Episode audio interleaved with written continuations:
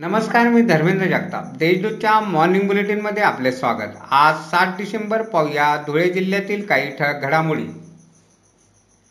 शिरपूर तालुक्यातून अवैध वाळूचा उपसा करून मध्य प्रदेशातील शेंदवा येथे वाळू विक्रीसाठी नेत असताना पाळसनेर गावानजीक तहसीलदार आबा महाजर यांनी पाठलाग करून वाळूचा ट्रॅक्टर पकडला. धुळ्यातील पोलीस मुख्यालय आणि सोयगाव जिल्हा परिषद शाळेत कोरोना रुग्ण आढळून आले. तर रविवारी चोवीस तासात बावीस रुग्ण आढळले. जिल्ह्यात बाधितांची संख्या चौदा हजार पन्नासवर पोहोचली आहे. चांदसे पाट्यानजीक कार उलटून अपघात झाला. या अपघातग्रस्त कारमधून पोलिसांनी बहात्तर हजारांचा विदेशी मद्यसाठा व चार लाखांचे वाहन असा चार लाख बहात्तर हजारांचा मुद्देमाल जप्त करण्यात आला आहे.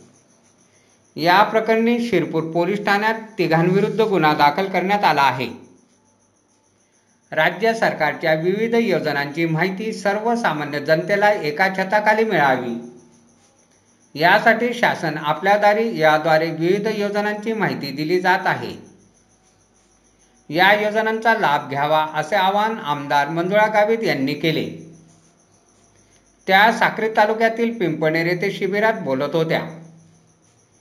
इतर आजारांच्या रुग्णांवर जिल्हा सामान्य रुग्णालयात पुढील आठवड्यापासून पूर्ववत उपचार सुरू करावे असे निर्देश जिल्हाधिकारी संजय यादव यांनी दिले.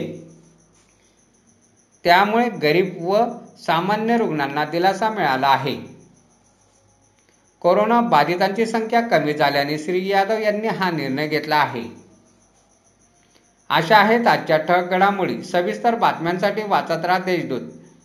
आणि ताज्या बातम्यांसाठी भेट द्या W W W dot dedu dot com या संकेतस्थळाला